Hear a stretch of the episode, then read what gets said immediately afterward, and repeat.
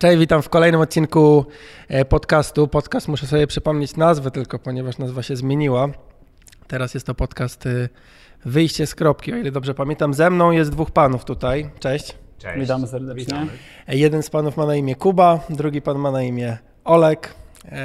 No dobra, to powiedzcie coś o sobie. Kim wy jesteście? Jesteśmy organizatorami Enea Bydgoszcz Triathlon. Z, tych, e, z tego eventu możecie nas kojarzyć, ale robimy też różne inne rzeczy i różne inne imprezy sportowe. Inne imprezy sportowe? Jakie na przykład? O, nie wiedziałem nawet. A mamy portfolio. Co? PKO Bydgoski Festiwal Biegowy na przykład. Robiliśmy bardzo fajną imprezę kolarską, e, Bydgoszcz Cycling Challenge. E, parę takich projektów, które jak się uda, to odpalimy też w tym roku. Więc możecie nas, e, śledźcie nasze media społecznościowe. E, myślę, że będzie warto. No i jesteśmy zaangażowani też organizacyjnie w imprezy mniej lub bardziej w Bydgoszczy i w okolicy. Mhm. Znam takiego organizatora właśnie, który też imprezę kolarską robi, e, tylko w moim mieście.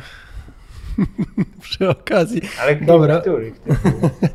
E, O czym chcieliśmy porozma- porozmawiać? Znaczy ja taki rzuciłem temat, no jako, że ja was właściwie tylko kojarzyłem z tego mm, Bydgoszcz Triathlon. Czy trzeba powiedzieć Enea Bydgoszcz Triathlon?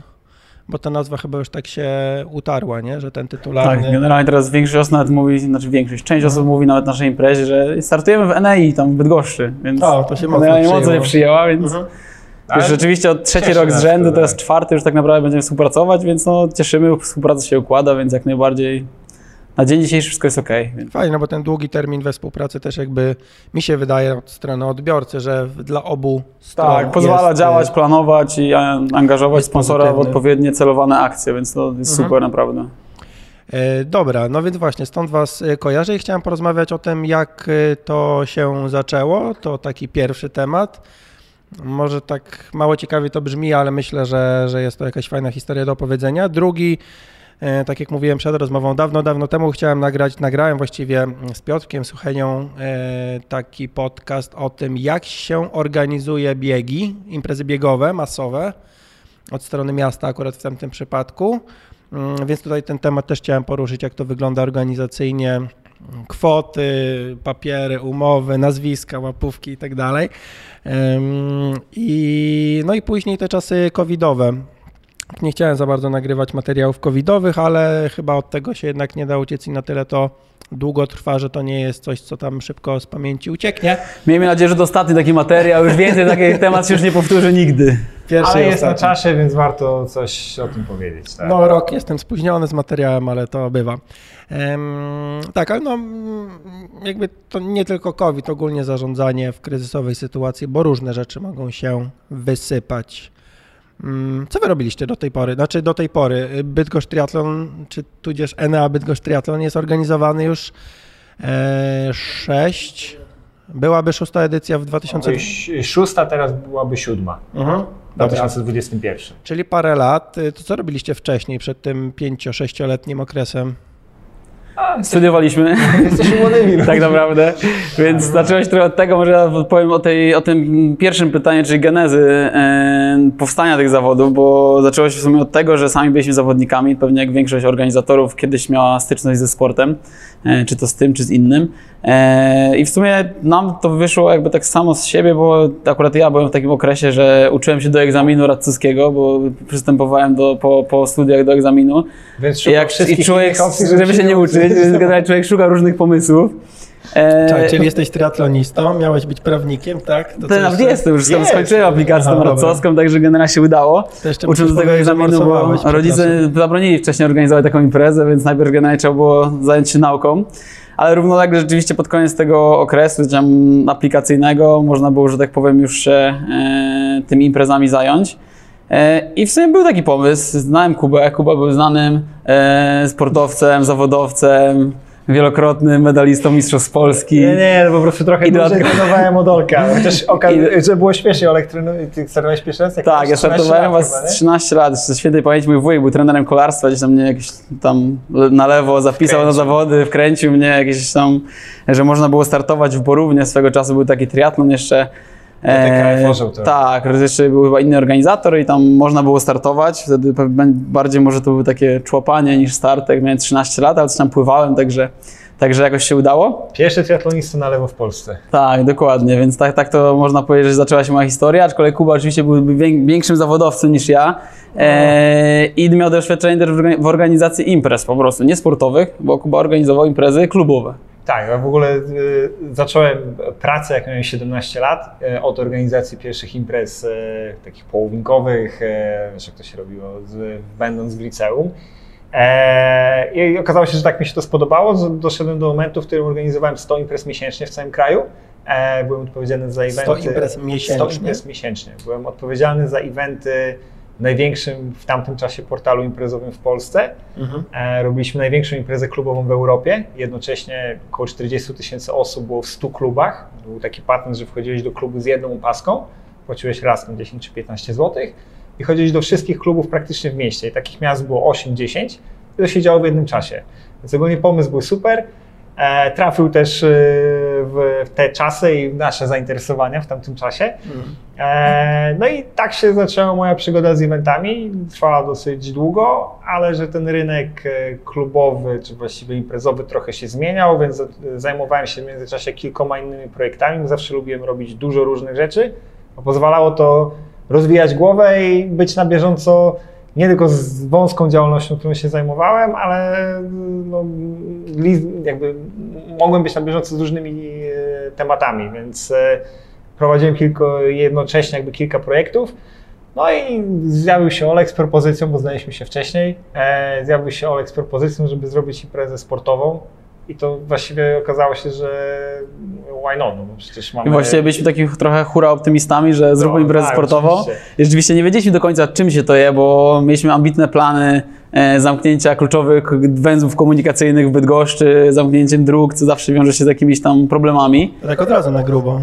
E, trochę tak, bo miejsce było takie dla nas od razu zdefiniowane, bo chcieliśmy zrobić to rzeczywiście w centrum Bydgoszczy, e, wykorzystać rzekę Brdę, bo wiedzieliśmy już wtedy, że można, rzeka Brda, Brda jest e, bardzo czystą rzeką, można w niej pływać.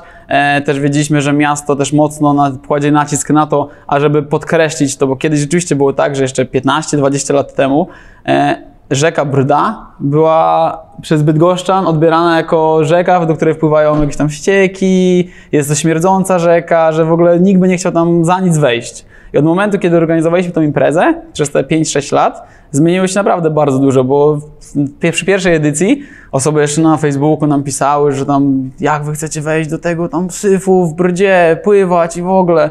Ludzie wchodzili, wychodzili zachwyceni, nie? Mówi, że czystsza woda niż w jeziorze, nic nie śmierdzi, przejrzysta, naprawdę się zmieniło wszystko, akurat jeżeli chodzi o tą rzekę.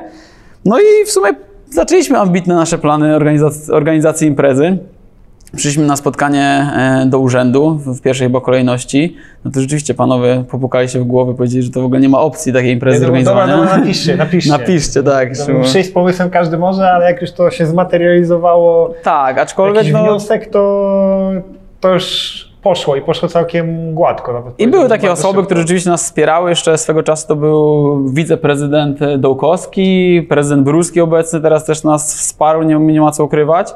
E, gdzie wiadomo, jak my przychodzimy, wtedy mieliśmy, nie wiem, po 20 parę lat, no to generalnie przyszliśmy, takie dwa, dwa chłopaczki, przyszli z ambitnym pomysłem e, zamknięcia połowy miasta. I w tym głównego ronda w Bydgoszczy na w jeden dzień. Tak, wtedy, nie mieliśmy tak? może za bardzo dużego wsparcia z zewnątrz, ale rzeczywiście, jeżeli to przeszło na te tory poparcia prezydenta, wiceprezydenta, rzeczywiście, że to jest taki ciekawy projekt, no to potem inna już była rozmowa, tak? bo potem rzeczywiście już zaczęliśmy rozmawiać nad tym, jak to zrobić, e, a nie czy da się to zrobić, więc e, zaczęło się z problemami, nie było to łatwe, bo to rzeczywiście na początku jest naprawdę jak pewnie w każdym, czy biznesie, projekcie, pomyśle. Drzwi trzeba wyważyć. Najpierw. Dokładnie, więc e, jest to ciężki temat na początek, Potem oczywiście jest mnóstwo innych problemów, ale jeżeli to się już uda, uda się ciężkim wytrwałością głównie mi się wydaje załatwiania tego wszystkiego, formalności, papierologii, rozmów, y, wszystkich poruszania wszelkich kontaktów możliwych,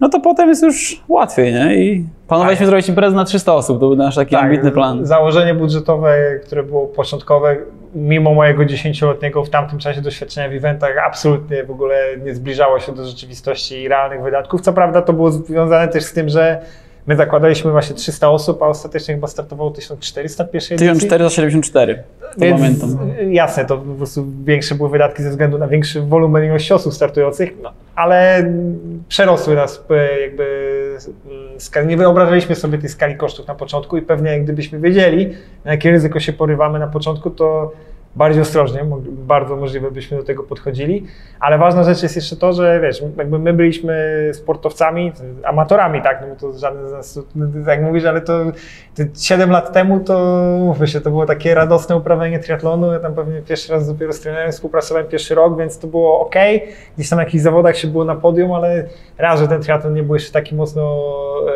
e, spopularyzowany, no a dwa, że to my się, byliśmy na początku drogi, powiedzmy. Ale kluczem było to, że właśnie postanowiliśmy sobie, że zrobimy zawody takie, w których sami chcieli- chcielibyśmy wystartować. Czyli e, to ilość czy miejsce było jakby punktem wyjścia, ale wiedzieliśmy, co jest mocną stroną innych zawodów, e, na których startowaliśmy, a czego nam brakuje. E, No i też jasno od początku postanowiliśmy na masowość, to znaczy wiedzieliśmy, że w tamtym czasie triatlonistów, zresztą teraz pewnie jest niedużo więcej, było nie wiem, z tysiąc takich hardkorowców, którzy wiesz, startują 15-20 razy w roku i na nich nie zbudujesz wielkości imprezy, tylko wyszliśmy z założenia, że musimy tak pokazać to wydarzenie, żeby ono faktycznie skupiało jak największą ilość osób i było taką szansą przełamania tej bariery, trochę takiego zaklęcia triatlonu w czymś mitycznym, takim, że musisz być człowiekiem z żelaza, nie spać. Że trenować musi mieć rower za dzień. 40 tysięcy, piankę, buty za 12. To się pięknie sprzedaje w takim właśnie micie Ironmana, to jest super i ludzie się porywają właśnie na mm, triatlon jako moment przełomowy w ich życiu, ale taki normalny everyday man, wiesz, od razu sobie pomyśli, gdzie ja tam, kurde, ledwo, wiesz, widzę swoje stopy patrząc na dół, to gdzie ja będę Ironmana robił, tak? No i też kluczowe to- było to, że w sumie swego czasu, czyli to tam 5, 6, 7 lat temu, to popularne były dystanse pełnego dystansu, połówki i mało było imprez wbrew pozorom takich sprinterskich, jednej ósmej. sportu, nie? Bo to Być może, ale generalnie to też jakby no, od razu wiedzieliśmy, że chcemy robić imprezy raczej na krótszych dystansach, no bo ta bariera wejścia jest zdecydowanie niższa, tak? Więc no, w jednej ósmej wystartujesz ty, ja, moja babcia, babcia może nie, ale generalnie mama myślę, jakby się wspięła, czy tata, wystartują spokojnie, więc wtedy ta, ten element masowości można zbudować pewnie na imprezach krótkodystansowych i potem budować tą społeczność triatlonistów, żeby potem mogli się wydłużać. Okej, a w ogóle mm, czy, czy, czy dystanse typu 1 czwarta, 1 ósma to nie jest taki trochę nasz wymysł? E, Nasz w sensie Polaków? Tak, oczywiście. Ja no. totalnie nie znam rynku chociażby europejskiego. Nie, nie ma, nie ma takich dystansów. Masz Czyli jest sprinty, super sprinty. sprint. Mhm. Startuję nie wiem, w Barcelonie, w Berlinie, w Pradze, tam masz sprint i olimpijkę, po prostu. Mhm. Eee, To co my tacy ułamkowi matematycy sami? No to zapytaj... Krótsze pływanie, nie? Zapytaj Filipa Szołowskiego, oni to wymyślili, faktycznie to trzeba im oddać. Potem jeszcze ktoś to skrócił e, do tej jednej ósmej, to już w tamtych czasach właśnie, pamiętam, to było z 7 lat temu, e, to było na zawodach, e, od Grzesiu Golonko robił te zawody, jedna ósma i to, wiesz, było Iron, Iron Kids, tak, ktoś to nazywał prześmiewczo. Eee, no jasne, super krótkie zawody, niektórzy się śmieją, no jak jedziesz do Mrągowa, nie wiem, 4 czy 5 godzin po to, żeby wystartować godzinę i wracać, więc w sumie dwa dni Czemu nie? marnujesz. No, taka była moja odpowiedź, ale wiesz, dla mnie triatlon właśnie na krótkim dystansie jest, zawsze był o tyle fajną alternatywą do takiego człapania w moim wypadku w tamtym okresie przez 5 godzin na połówce, no, gdzie po prostu walczyłem z ból, jakimś tam bólem stopy, umieraniem, takim no, ży- żywieniowym na przykład, a alternatywną była, była godzina zawodów, bardziej e, przystosowana do mojego typu budowy, nie sprintera, ale no, jak mój lekarz sportowy powiedział mu, że trenuje sprinty i on trwają godzinę, to mnie wyśmiał, więc cały czas poruszamy się w takiej terminologii triatlonowej. Godzina to jest bardzo długi wysiłek, tylko po prostu na maksymalnej, maks- maksymalnym poziomie i to jest coś, co dla mnie jest super, bo nawet jeżeli gdzieś przeszacujesz, to kara jest mała, po prostu wpadniesz na, merę, na metę 5 minut później, tak? No, Ukończysz te zawody. Na, na Ironmanie jak przeszacujesz rower, to potem 6 godzin umierasz, tak? Czy, i, I dalej bieganie. To, to nie jest przyjemne. Jasne, to, to jest cel tego dystansu, ale normalny człowiek, ten everyday man, no 6 godzin męczenia się po tym, jak przestrzeli, nie wiem, nie zjeżdżala w odpowiednim momencie, to jest trochę hardcore, więc y, krótki dystans jest odpowiedzią na to, żeby móc startować częściej, z mniejszą ilością kontuzji, i potencjalnie większą satysfakcją z każdego startu i mniejszą karą, jeżeli się gdzieś pomylisz. No i mniejsza bariera wejścia przede wszystkim, To czyli generalnie no, tak, tak, tak. każdy może Szybki zacząć tak, przygodę. Zawsze jeszcze polecamy start w sztafetach, tak proponujemy generalnie osobom, które w ogóle są niezwiązane z triatlonem i chcą zacząć cokolwiek robić albo się zaczynają interesować, no to w pierwszej kolejności zapraszamy takich naszych partnerów, e, którzy w ogóle w życiu by nie wystartowali w triatlonie, do startu w sztafecie, tak? Startują w sztafecie, atmosfera jest bardzo podobna, tak? Biegają razem na metę, startują Te na jednym, e, w jednej konkurencji. I jeżeli generalnie nie są gotowi na start na dystansie nawet tym sprinterskim, tak, jednej ósmej, jednej czwartej, no to startują w sztafecie i potem naturalnym też krokiem w kolejnym roku, kolejnym sezonie jest to, że wystartują właśnie na tych krótkich dystansach. Zmotywowaliście kogoś z miasta, prezydenta, To mamy, kogoś? to oczywiście tak, prezydenta jak najbardziej, prezydent startował od y, bodajże nawet pierwszej, Pierwszej edycji, edycji. tak, startował, Ale- łącznie z tym, że I to nie był jego pierwszy start w triatlonie w ogóle, że było Tak. bo się okazało, że startował Okej, ale nie startował w sztafecie, tylko w triatlonie. indywidualnie, startował kiedyś i to jeszcze przed Chyba z 15 lat temu w jakimś triatlonie gdzieś tutaj nieopodal Bydgoszczy też nam pokazano zdjęcie, wycinek z gazety, że startował. Rzeczywiście to miało historię e, triatlonową w swojej karierze. Natomiast prezydent zaczynał od startu u nas w sztafecie akurat, ale w sztafecie wyjątkowej, bo w sztafecie e, mieliśmy taki dystans, e, właściwie kategorię specjalną, tak, tak. E, na rowerze miejskim, bo u nas wchodziły dopiero wtedy rowery miejskie Mhm. i rzeczywiście te rowery miejskie weszły, stwierdziliśmy, że to jest fajna promocja, też pokazanie tego, że to właśnie nie jest sport elitarny, że nam, żeby wystartować u nas w zawodach wystarczy mieć, nie wiem, czepek do pływania, akurat dajemy, No tak, kąpielówki tak naprawdę, rower podstawimy my z wypożyczalni, ktoś może pokonać ten dystans, dodatkowo wiadomo, że nie osiągnie takiego rezultatu jak na czasówce, więc Ale może nie- nie ma specjalną cel. klasyfikację z- tylko dla rowerów miejskich i potem no, wiadomo bieganie, czyli tam musi mieć buty do biegania, koszulkę, którą też ma w pakiecie. I między innymi dlatego namówiliśmy prezydenta, że to jest świetny pomysł na promocję Bydgoszczy, tego bydgoskiego roweru aglomeracyjnego, tak to się nazywa. I nawet nie trzeba było specjalnie namawiać. Tak, no, dobrze, dobrze. I wszystko było ok, tym bardziej, że prezydent złożył sobie taką sztafetę z mocnego pływaka, który wyszedł jako drugi zawodnik w ogóle z całej, z całej stawki.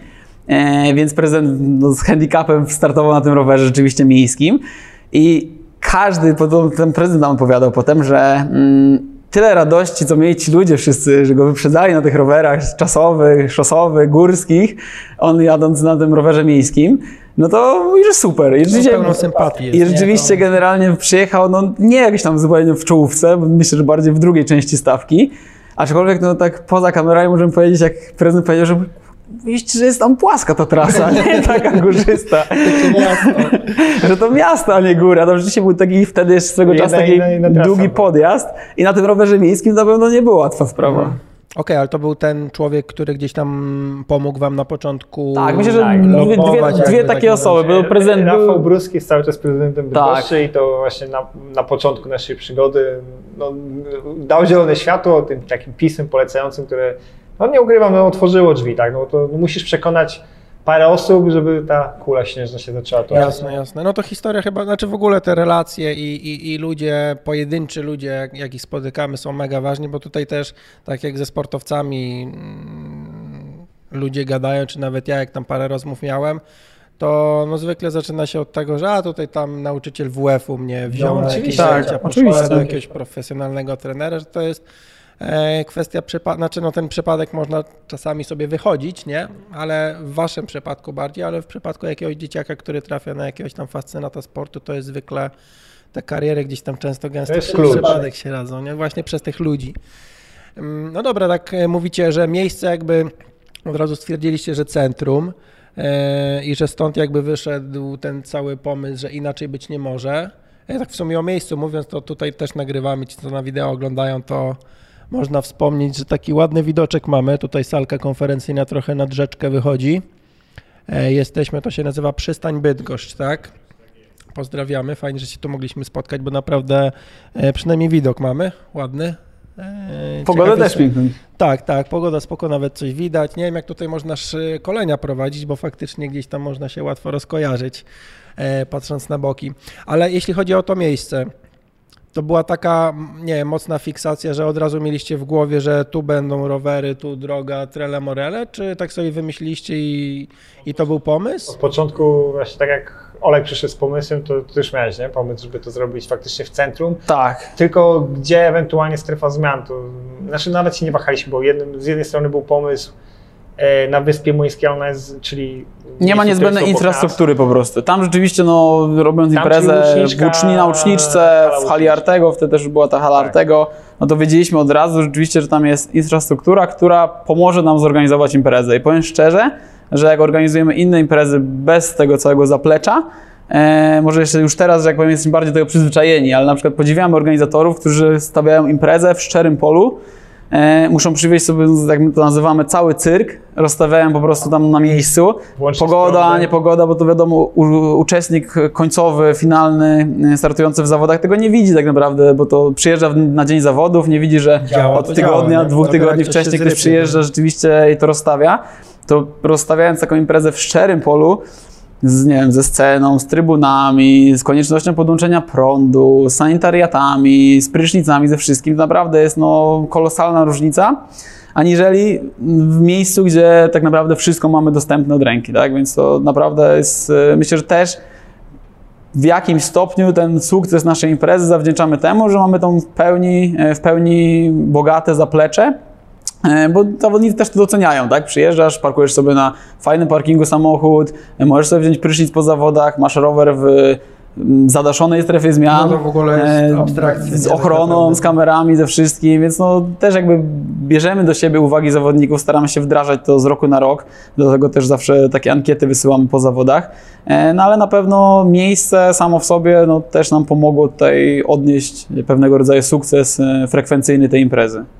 No z jednej strony sukces, ale jednak ten sukces jest gdzieś tam okraszony chyba wydatkami na taką lokalizację, nie? No bo wydaje mi się jednak, że taniej jest wyjechać w pole i zabrać tam e, te agregaty, tak? I, te, I ten cały staw, niż wynająć sobie halę na parę dni. Przy pierwszej edycji jakby byliśmy trochę świadomi, to ta pomoc miasta też była kluczowa, ale faktycznie no jest tak jak mówisz, to właśnie nie tylko chodzi o halę, ale też o samo organizowanie imprezy w centrum miasta. To jest tak dużo rzeczy, które musisz uwzględnić. E, Też zmiany w organizacji ruchu, no bo to nie jest jedna. Jest główna trudność, nie? Koszty To jest zmiany organizacji ruchu, zaplanowania, musisz zrobić projekt, potem musisz go wdrożyć. Jest kilkadziesiąt osób, które pracuje nad tym, żeby rozstawiać barierki, stać w odpowiednich miejscach, są służby.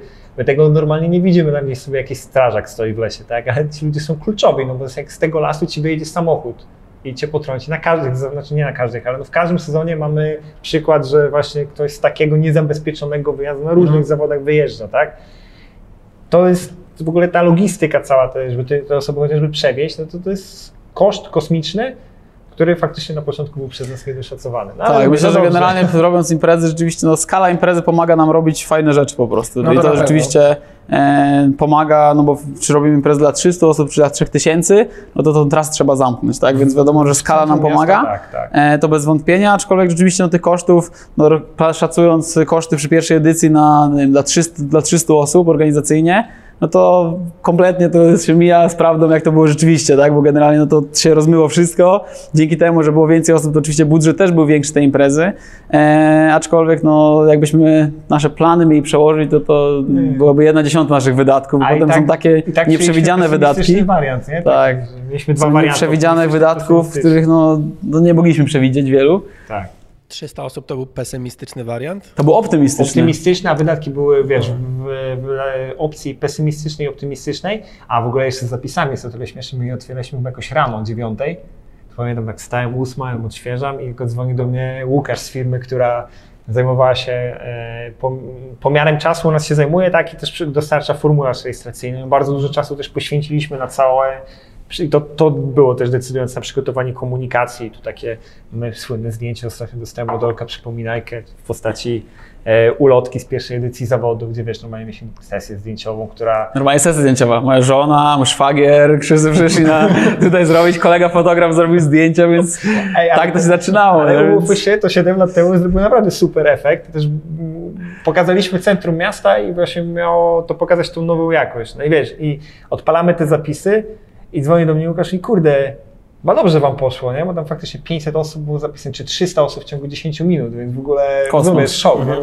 nie? się nastawiliśmy na tą frekwencję dni zawodów, a tu w listopadzie, czy to był październik, listopad chyba, e, tyle osób zapisanych, więc to nam uświadomiło, że lecimy grubo i, i faktycznie trzeba już think big, krótko mówiąc, nie? W wypadku. Okej, czyli nagła zmiana myślenia tak naprawdę. I No, tylko niestety dopasowanie też się- było takie, na wtedy jeszcze, jak sobie przypominam to, dosyć mocno ryzykowne, bo wtedy fajnie, że ktoś płaci wpisowe, mamy zapewnionych tam, nie wiem, 300 zawodników, tylko co z tego, jak na przykład nam się nie uda zorganizować tej imprezy, tak? No musimy zamówić medale, koszulki, imprezę, pozwolenia, zezwolenia, wydajemy mnóstwo pieniędzy, a tak naprawdę impreza nie od nas się odbędzie, więc dopiero w momencie pewnie jak już rzeczywiście to się urealniało, tak, że ta impreza się odbędzie i się rzeczywiście odbyła, no to wtedy można powiedzieć, ok, udało się, tak, no ale to nadal te pół roku życia w stresie, czy to się uda, czy nie uda, czy uda się załatwić, zwłaszcza w kontekście pierwszej edycji, tak, no bo wiadomo, że teraz już mamy wiele schematów, które powielamy, Oczywiście nie jest to jeden do jeden, że zawsze to się udaje, jest to proste, wysyłamy te same pisma i to jest zawsze ok,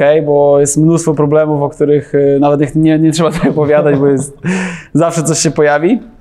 Ale rzeczywiście no, ten, ta pierwsza edycja była na pewno najcięższą dla nas. I najbardziej stresującą. Dużo kosztowała, ale było warto. Spałem 20 minut przed, pier- przed Dzisiaj pierwszą możecie edycją. powiedzieć, że pierwsza edycja była najbardziej stresująca. Jezu, Oj, zdecydowanie. to Nie ma porównania. Z- tak? Wracając z wspomnieniami, to tam właśnie obok jest taka ulica Mostowa. E, Ten most, tam była trasa biegowa i pamiętam, że między godziną tego samego dnia, przepraszam, dzień wcześniej, w sobotę wieczorem, bo impreza się odbywała tylko w niedzielę, tego samego dnia, czyli dzień, no, dzień, dzień wcześniej wieczorem w sobotę był jeszcze jakiś tam koncert albo jakiś pokaz filmowy z M- MCK-u chyba Tak, tak. organizowane, mieliśmy tam już wszystko, trasa przygotowana. I oczywiście byliśmy umówieni z tym organizatorem, że po ich wydarzeniu, tam nie wiem, o godzinie 12 w nocy, Przywrócę. przywrócą do stanu tego, który, który, który był postawiony przez nas. I pojedźmy z Kubą po sprawdzeniu wszystkiego na uczniczce. Zawsze robimy double check wszystkiego, zanim ruszy Tak. pierwszy zawodnik, wszystko sprawdzamy podwójnie. Nie? I pojechaliśmy sobie, nie wiem, tam o godzinie drugiej czy trzeciej w nocy do tutaj sprawdzić te płoty, bo po, po już jakby uczniczce. Przyjeżdżamy, a tu wszystko po prostu na mnie rozwalone, nie tak, wszystko i chyba do godziny czwartej układaliśmy sami te płoty. I pojechaliśmy do domu, ja spałem dosłownie 20 minut wtedy i po 20 minutach pojechaliśmy na imprezę, więc byliśmy takimi zombie chodzącymi na tej pierwszej imprezie. Robiliśmy wszystko, bo nie potrafiliśmy oddelegować jeszcze czegoś, bo stwierdziliśmy, że nikt nie wie Au. e, tego, nie, tego co my wiemy. Y, Nie robiliśmy tego tak dobrze. Delegowanie, czy bycie organizatorem to jest sztuka delegowania i bardzo często zauważysz różnicę między dobrą imprezą a złą imprezą w tym, jak działa organizator. I dla mnie wyznacznikiem jest to, że przez godzinę na imprezie do mnie nikt nie zadzwoni.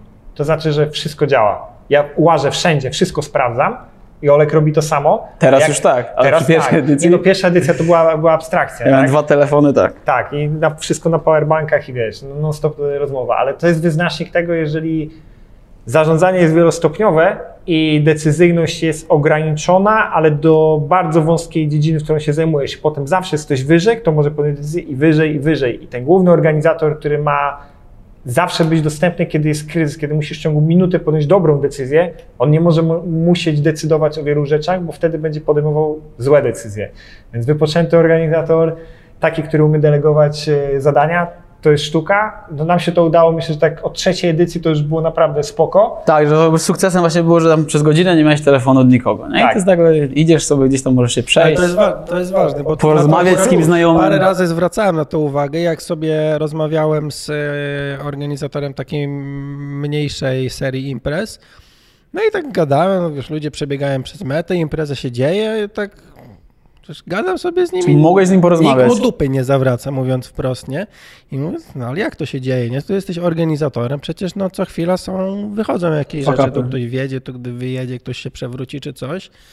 I mnie to zaskoczyło, że to są ludzie, którzy tak to wygląda, tak chill, to dzień za, jakby dla mnie to było wtedy takie wyobrażenie, że cała praca została wykonana, wszystko jest zapięte na ostatni guzik, pomijając, że się coś może rozpiąć e, i że dzień zawodów to on już ma chill, on, już jego praca została wykonana, nie? Jeżeli działa, rozmawiałeś z kimś, kto robi takich imprez 20 czy 30, tak jak Kolek powiedział, przyjeżdża z całym cudzysłowie cyrkiem na miejsce, w którym niczego nie ma, to on zabiera ze sobą ludzi, którzy prawdopodobnie robią to co tydzień i w związku z tym oni wszystko wiedzą. I, Okej. i to jest klucz. To jest są też kluczowe, bo zawsze są sytuacje takie, że na przykład coś się może wydarzyć, nie wiem, zachorujemy, złamiemy nogę, rękę i generalnie wtedy też dążymy do tego, żeby jak coś mi się stanie, czy coś Kubie się stanie, czy nie wiem, będziemy jesteśmy mieli wypadek samochodowy tak, tak, wspólnie, żeby impreza mogła się odbyć, nie? I rzeczywiście to jest tak, że jeżeli masz to oddelegowane, informujesz ludzi, co mają zrobić, jak mają zrobić. E, każdy wie, dąży do tego, żeby zorganizować imprezę w dobry sposób. Masz przeszkolonych wolontariuszy, masz przeszkolonych pracowników, masz dobrze ich ukierunkowanych w, w pod kątem kontaktu z zawodnikiem, żeby zawodnik był zadowolony z tego kontaktu i tak dalej, no to to jest oczywiście życzeniowy y, schemat, żeby tak było. Zawsze coś może pójść nie tak, bo na przykład nie masz wpływu na to, czy na przykład pan policjant będzie miły na skrzyżowaniu, czy pan strażak będzie, no nie wiem, miał zły humor. Trochę wpływ masz. No jasne, Znaczy, no, relacje minimalnie. budowane gdzieś tam Jasne. z tymi, nie? Ale nie masz wpływu na to, czy ci jakiś kierowca nie wyjedzie, nie wiem.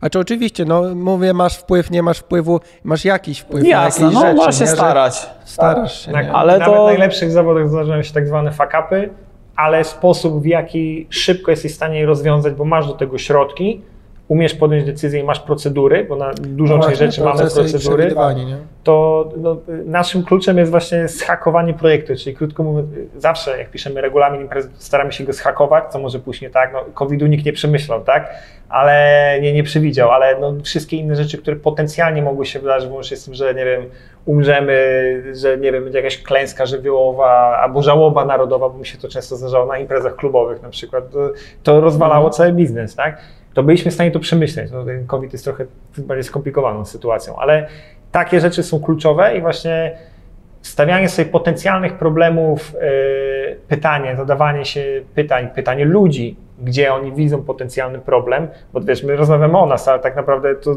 nasz zespół, który w dniu zawodów liczy ponad 100 osób, to jest klucz, bo to my zaczęliśmy tą kulę, ale bez tych ludzi to tej imprezy by nie było, także to my mówimy o nas, ale mówmy też o całości, bo łącznie z wolontariuszami to jest gigantyczna machina ludzi, którzy wiedzą po co to robią, są zaangażowani i chcą zrobić swoją robotę jak najlepiej. I często robią zdecydowanie lepiej i wiedzą więcej od nas tak naprawdę, bo są od początku ja na dostaję, przykład... Tak, ja dostaję czasami opieprz od wolontariuszy. Weź idź już tam, bo przeszkadzasz, nie? Na przykład. Ale wiesz, ja po prostu chodzę, bo wszędzie chcę być zaangażowany, bo nikt do mnie nie dzwoni, więc ja sobie staram się znaleźć jakieś zajęcie, ale też nie mogę przeszkadzać, więc absolutnie to szanuję. Jeżeli ktoś jest odpowiedzialny, nawet wydaje się prozaiczną rzecz, nie wiem, wyrzucanie kostek lodu, ale on ma to tak zoptymalizowane, bo prze, przedtem mieliśmy e, cały proces szkoleniowy, każdy wie co, gdzie jest i stara się tak sobie zoptymalizować pracę, żeby się nie narobić, a mieć jak najlepszy efekt, no to kurczę, super.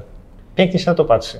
A to macie nie, zbudowaną taką otwartość ludzi, że trochę biorąc pod uwagę, no, firma działa w taki sam sposób, tak jak właściwie każdy team, organizacja, czy, czy jak to nazwiemy, że pracownik gdzieś tam na samym dole, jeśli patrzymy na, tą, na to drzewko, najczęściej najbardziej jednak czuje no, to, co się wykonuje, bo on to fizycznie robi. Natomiast często gęsto jakby on nie widzi sensu przekazywania tego wyżej, że coś nie działa, bo jakby wie, że to trafi w próżnię, nie?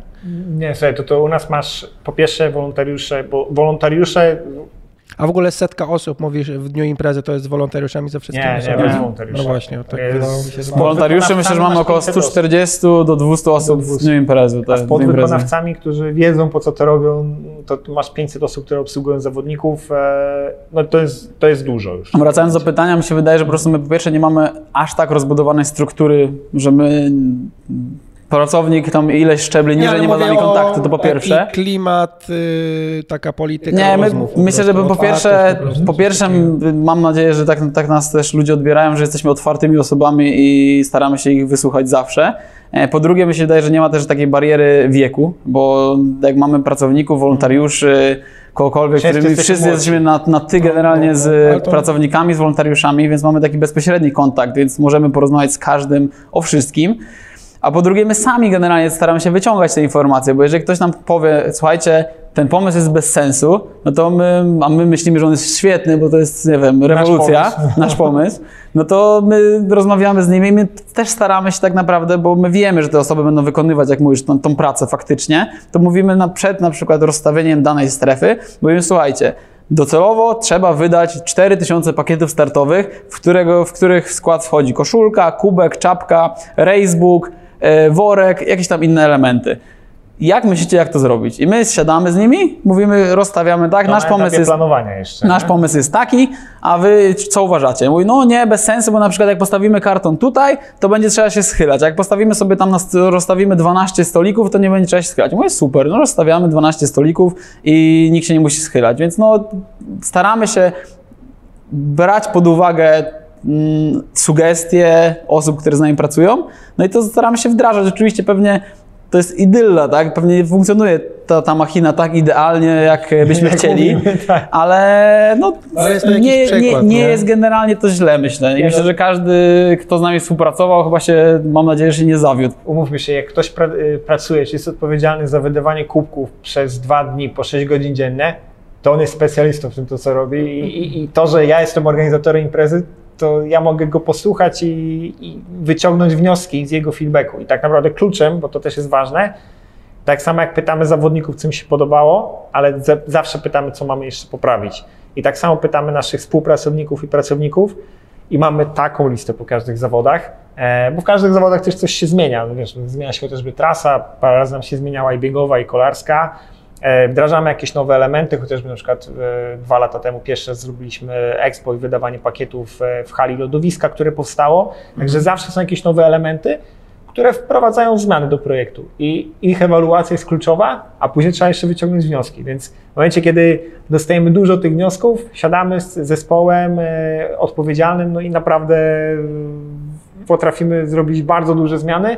E, I też zadajemy pytania, właściwie, wiesz, mamy coś, co robimy od początku, ale zadajemy sobie pytanie, a po co to robimy? Może w ogóle z tego zrezygnować, z tego etapu, może jakoś uprościć. To pozwala nam właśnie wprowadzać ważne zmiany w prosty sposób.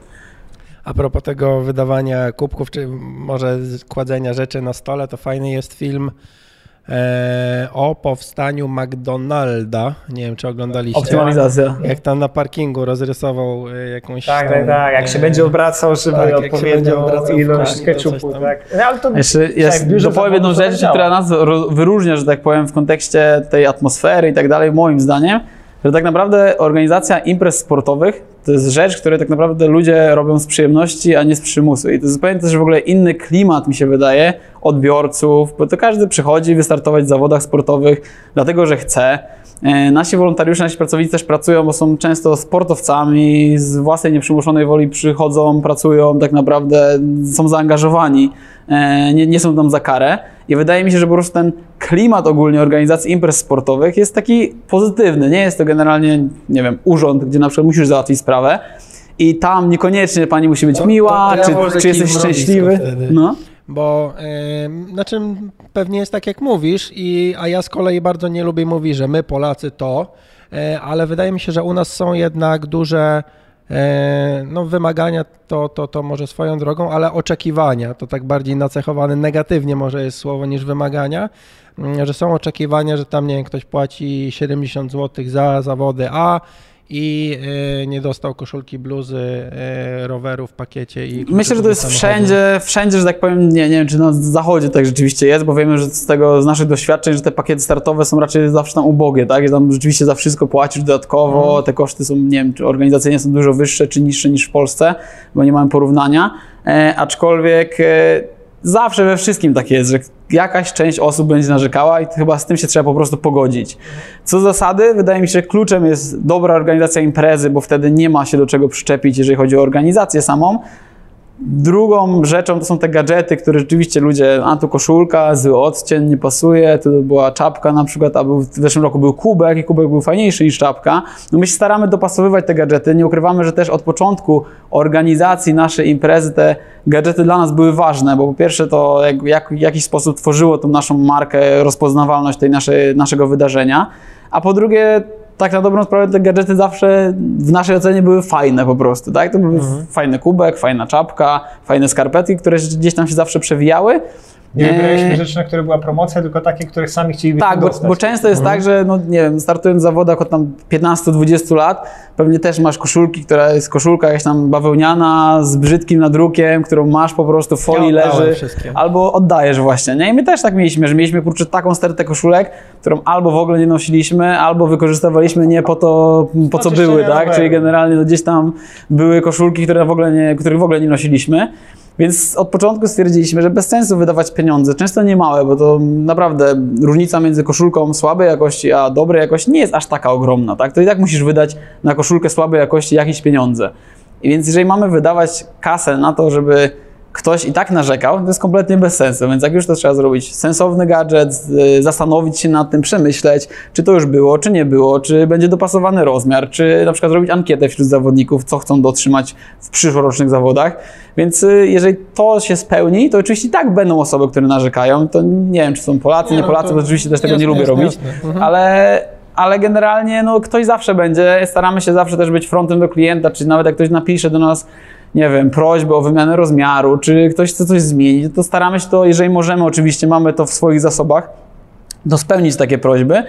E, ale my tak chyba nie odbieramy aż tak bardzo, nie? że ludzie przychodzą i rzeczywiście odbiór tej imprezy jest taki, że i tak każdy narzeka. No, zawsze coś się wydarzy. Nie, no myślę, że pozytywnie jest, a może ludzie po prostu oczekują zmiany, bo wiesz, dasz tę koszulkę, no i koszulka, już mam cztery koszulki, bo cztery lata biegnę. My też mamy takie problemy na przykład natury z trasami, tak? Z trasami mhm. pewnych rzeczy nie przeskoczymy i na przykład my się godzimy z tym, że mówimy, kurczę, ta trasa jest niedomierzona, tak? No bo to wynika po prostu z Rower dystansu, tak? Rower jest krótszy, trasa biegowa jest dłuższa, bo są mosty i tak dalej. Mówimy, kurczę, no idealnie byłoby domierzyć tę trasę, zrobić sobie atesty, wszystko i tak dalej. Nie mieć, kurczę, czterech stopni na trasie biegowej, bo gdzieś tam też się pojawiają, ale no tego się nie da zrobić i pewnie każdy chciałby idealną trasę tak. E, i zarówno my jako organizatorzy, jak i zawodnicy, którzy mogliby być rekordy na równych, e, idealnie wymierzonych trasach, płaskich, bez wzniesień, e, szerokich i tak dalej ale no, są pewne rzeczy, które się nie da przeskoczyć i my mimo wszystko, mimo tego, żebyśmy chcieli to zrobić, to tego wiemy, że nie da się po prostu i my też wprost o tym mówimy. To nie jest tak, że my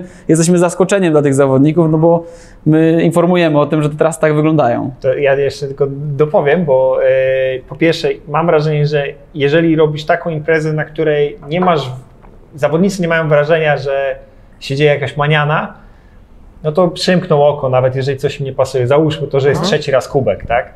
Ale jeżeli parę rzeczy w ich pierwszym odczuciu jest nie tak, to wiadomo, że potem się włącza tryb Smurfa Marudy i tak już leci. Mhm. A w kontekście jeszcze imprez zachodnich, to wam powiem, że startowałem w największych imprezach albo w stolicach miast gdzieś tam na, na zachodzie, Berlin na przykład, to dosłownie nazwał to Volks Triathlon, tam ludzie startowali, mniej więcej profil zawodnika tak jak u nas, krótki dystans, ludzie na składakach, e, mało profesjonalistów, ludzie po prostu, którzy chcą e, mieć przyjemność ze startu w triatlonie. Ja byłem przerażony, że, że to się dzieje. Trasa była tak zabezpieczona, że na jednym okrążeniu ktoś potrącił staruszkę na pasach, masakra i potem peleton się cały posypał. E, przyjechaliśmy na zawody samochodem, więc idę do biura zawodu, się pytam o depozyt, a pani wydaje, jaki depozyt. Mhm. E, odprawy nie było, się okazuje, że pływałem bez pianek, a z pianką i z kluczykami do samochodu 5 minut do startu. E, depozytu nie ma, aha, czepki musiałeś mieć swoje, dobrze, że mieliśmy swoje czepki, nikt nie, nie wiedział nawet o tym. E, a DJ puszcza płyty z CD i to było mhm. dwa lata temu. I to się Ale dzieje to... w Berlinie i wiesz, i tam nikt nie narzeka. Mhm. To, są zawody, mamy święto sportu, jedziemy, nie? I... Kwestia może też y, poziomu, do którego ludzie są przyzwyczajeni, że wiedzą, że pewne rzeczy mają mieć, nie? Ale tak jak mówiliście o kubkach na przykład, że e, to jest jakiś tam e, z jednej strony no mało y, ważny element wydawanie kubka, mało ważny element w porównaniu do zabezpieczenia pracy, ale z drugiej strony kilka małych elementów, gdzie ktoś tam się natnie, że nie wiem, jest pęknięcie i on powie, ale tu jest pęknięte, a ktoś mu odburknie na przykład, że jest taki albo wypadł. Jakby te małe elementy, jak gdzieś tam są jakieś potknięcia, to odbiór już jednak jest zupełnie inny. Nie? Z nami nikt nie rozmawia na zawodach, może mhm. tak jak uda się gdzieś zamienić parę słów, bo cały czas gdzieś tam latamy, staramy się być na bieżąco.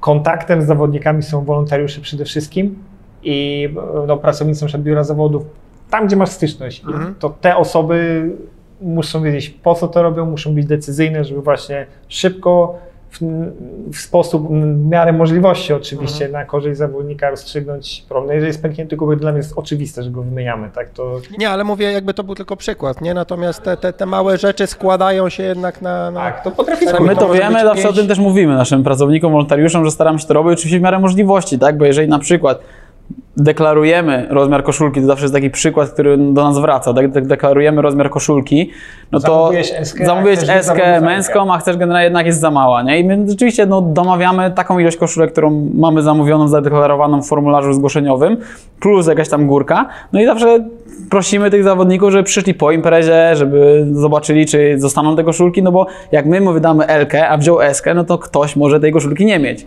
No ale przecież leżą. No i rzeczywiście to jest taki najczęstszy problem, nie? No bo, ale przecież wszyscy nie odbiorą tej koszulki. No mówię, no tak, ale nie mogę zagwarantować, że wszystkich wiem. Elek nie odbiorą akurat ci ludzie. A mogę dwa medale, bo przecież nie Tak, A tak, tak. tak, standardowo. Widziałem, jeden leżał na, na ziemi, to on już nie To się, Nie, to- tak, no więc to jest- są takie sytuacje i dlatego niestety często, i to jest taka nasza też bolączka, że te osoby się wyżywają na tych pracownikach, wolontariuszach i Bogu No ducha tak. w innych osobach. Mówi, ale czemu pani mi nie wyda? Mówi, no mam taki przykaz, że nie mogę wydać. No ale tam leżą. No, I to jest 10 osób na imprezie, na której startuje 4,5 tysiąca ale niestety z tych zawodników. 4,5 tysiąca osób, te 10 zapada w pamięci. To jest trochę taki no, to przykry Wiadomo, wiadomo, wiadomo. element. No, ale na to nie poradzisz. Słuchajcie, poważniejsze rzeczy. E, chcecie zamknąć miasto. to źle zabrzmiało. E, Gotham City. macie mapę Bydgoszczy, nie? I sobie narysujecie ołówkiem, że o, tak poprowadzimy trasę, nie? No i fajnie. Tak chcemy, nie? Na co trzeba zwrócić uwagę poza dystansem? e, Na co trzeba zwrócić uwagę, e, projektując, wymyślając sobie, którędy e, będzie prowadzić trasa rowerowa, bo biegową jakby można chodnikami, gdzieś tam wiadomo, że są skrzyżowania, też jest Nieproblematyczne jest. je- jest wiele aspektów, na które trzeba zwrócić uwagę. Trasa rowerowa, czyli aspekty związane z no, zamknięciem gdzieś tam większego kilometrażu. Masz świetny pomysł i co z tego? To można Drogę- podzielić właśnie na dwa aspekty. W sumie pod kątem zawodników, jak planujemy trasę, i pod kątem możliwości organizacyjnych wdrożenia tego, tej zmiany organizacji ruchu. Czyli pod kątem zawodników, no wiadomo, że nie możemy zrobić dystansu na jednej drugiej pętli, którą jed, niejednokrotnie nam proponowano, tam pętla 3 km, nie?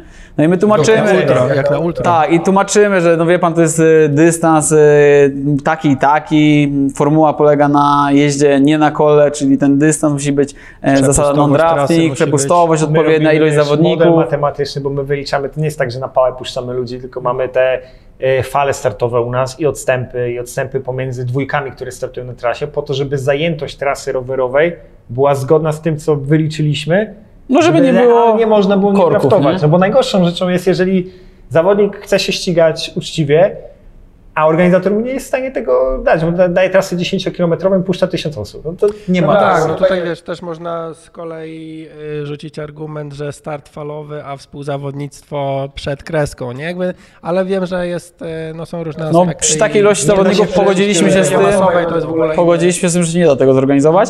I to jest w kontekście trasy no to na pewno to, żeby po pierwsze zaplanować wariant, który byłby dla nas akceptowalny, jeżeli chodzi o odbiór zawodników, czyli na przykład pętla, która musi mieć minimum te powiedzmy 20 km, tak? bo to jest możliwość zorganizowania jednej ósmej, jednej czwartej na dwóch pętlach i dla czterech na jednej drugiej w naszym przypadku. E, Natomiast to jest jedna rzecz, czyli ta, która, e, która pozwala nam wybrać odpowiedni, odpowiednią trasę, no a druga możliwości. I teraz jeżeli o to dokładnie pytasz, no to, no to, to jest najgorszy etap, No właśnie etap organizacji zawodu. Dziwię się, że myślicie o kwestii zawodników, bo wydawało mi się, że No nie no, ale ale musisz to wiedzieć. Tak? Znaczy, no musisz myśleć o tym, nie? Natomiast jak tam słyszałem, że nie można zamknąć na więcej niż x minut na przykład y, trasy pogotowia do dzielnicy takiej. nie? Mhm. Tak jak w Gdyni w centrum jest bieg i na przykład odcinasz y, szpital, nie? No, Ale to jasne. y, to są bolączki organizowania imprezy w dużym mieście i dlatego organizator staje przed dylematem, gdzie na przykład zrobić start, bo jeżeli go przesunie o 500 metrów, nie zrobi go, wiesz, na starym, ry- w Gdyni mo- może nie ma jakby starego rynku, takiej starówki, ale no załóżmy, tak jak tutaj chcielibyśmy zrobić widowiskowy start z Wyspy Młyńskiej, to super, no ale to niesie za sobą szereg konsekwencji i dlatego e, no, organizacja jest sztuką kompromisu, a e, idąc do właśnie organi- do masz wymarzoną trasę, która według Ciebie jest ok, czyli spełnia warunki, są, jest akceptowalna dla Ciebie jako zawodnika i organizatora. Rozmawiałeś z 20 zawodnikami, mówisz, że jest wpyte, będzie się świetnie startowało. Możesz duplikować ten dystans, multiplikować, tak, czyli na jedną czwartą i, i jedną drugą.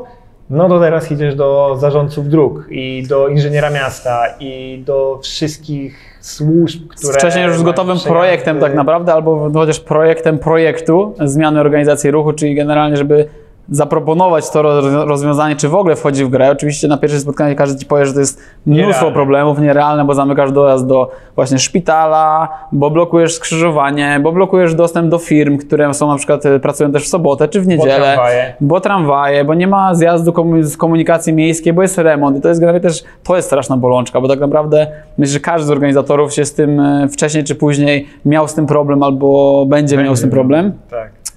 Remonty. Generalnie no, daleko nie szukać, no my mieliśmy też mnóstwo z tym problemów, ale na przykład e, triatlon Borówno, teraz też generalnie specjalnie dla przykład e, chłopaków, oni mieli przejazd nad Eską, który był jeszcze nieskończony i był taki e, przejazd bokiem. I tam generalnie przez, nie wiem, około rok, półtorej, no może nie, około roku, był generalnie przejazd drogą szutrową po boku. Ten objazd jakby boczny, bo nie był wybudowany jeszcze wiadukt. No i oni musieli na zawody wylać za, z własnych środków asfalt, po uzyskaniu oczywiście odpowiednich pozwoleń, tak, bo to jest droga już tam wojewódzka czy jakaś inna, wylać z własnych środków asfalt, który to jest kosmiczny wydatek, tak? To w zasadzie możesz zorganizować sobie Inne każdemu dać tak. bluzę w pakiecie startowym, albo, Albo generalnie, asfalt na albo 100 metrach. starczyć na połowę tego asfaltu, nie? Kosmiczne pieniądze i ten asfalt na przykład potem zrywali, nie? Bo to jest wydatek na zawody, którego nikt nie kalkuluje, no ale wiadomo, że chcesz, chcąc organizować zawody na dystansie połówki pełnego dystansu na super rowerach, ludzie, którzy, którzy jeżdżą na super rowerach, no to muszą mieć z- u- udrożniony przejazd. I my mamy też mnóstwo takich problemów, dlatego też z odpowiednim wyprzedzeniem musimy się zwrócić do miasta z projektem, który jest przesyłany do osób, które są odpowiedzialne za wszelkie prace remontowe, planowanie, tylko te osoby też nie są na 100% w stanie zapewnić nam, że w tym okresie nie będzie tego remontu, bo na przykład jest przetarg. Ale przetarg wygląda w ten sposób, że przetarg będzie w marcu, no to jeżeli będzie wszystko ok, to w kwietniu na przykład będzie rozstrzygnięty. Ale jeżeli nie będzie ok, czyli będą odwołania, to może potrwać nawet 2-3 miesiące. Więc jeżeli generalnie to potrwa na przykład kolejne 3 miesiące, to ten remont może się przesunąć o 3 miesiące. Więc to Termin jest twoich zawodów. To generalnie jest wielka loteria. My też zaczynaliśmy tak naprawdę, nasze pier- nasza pierwsza impreza chyba. E, Robiliśmy z przejazdem przez ulicę Nowokielecką, która była bud- O, w budowie. tak, to jest I my tak naprawdę mieliśmy wylany, wylaną a, warstwę asfaltu ścieralną, pierwszą jakąś taką, jestem specjalistą, na chyba dwa dni przed zawodami. No, tam był dziura, wszyscy zawodnicy przyjeżdżali z Bydgoszczy, zdjęcia, czy że jak to wy chcecie przeprowadzić trasa, trasę. 300 metrów przecież I tam nie? szutr, pi- piasek, jakieś nie wiem, koparki, impreza, no w ogóle Wczoraj do tego nie było. E, no, Tak. to, to jest właśnie taki przykład, że bardzo... Mnóstwo, mnóstwo jest problemów z tym związanych. Rzeczywiście no, nie ukrywamy, że myślę, że do 80% problemów związanych z organizacją imprezy na etapie przed po prostu jest y, organizacja trasy kolarskiej, przebiegu trasy centrum kolarskiej. miasta, bo faktycznie gdybyś miał to robić, tak jak mówisz, gdzieś poza miastem, to tych zarządców dróg potencjalnie jest mniej, albo y, kolizji z y, podmiotami, które muszą mieć dojazd, ale teoretycznie, bo już spotykaliśmy się z projektami, gdzie było czterech zarządców dróg na pętli 20-kilometrowej, więc Tak, albo na przykład no, No. właśnie chodzi o to, że jedziesz drogą w Bydgoszczy, a się może okazać, że ta sama droga, ta sama nazwa ulicy jest w odcinku zarządzana przez miasto Bydgoszcz, w kolejnym odcinku zarządzana jest już Generalną Dyrekcję Dróg Krajowych i Autostrad, bo jest to odcinek jakiś tam już krajowy, a kolejny jeszcze na zakręcie to jest już wojewódzkie i musisz do innej instytucji się zwrócić o zgodę na to.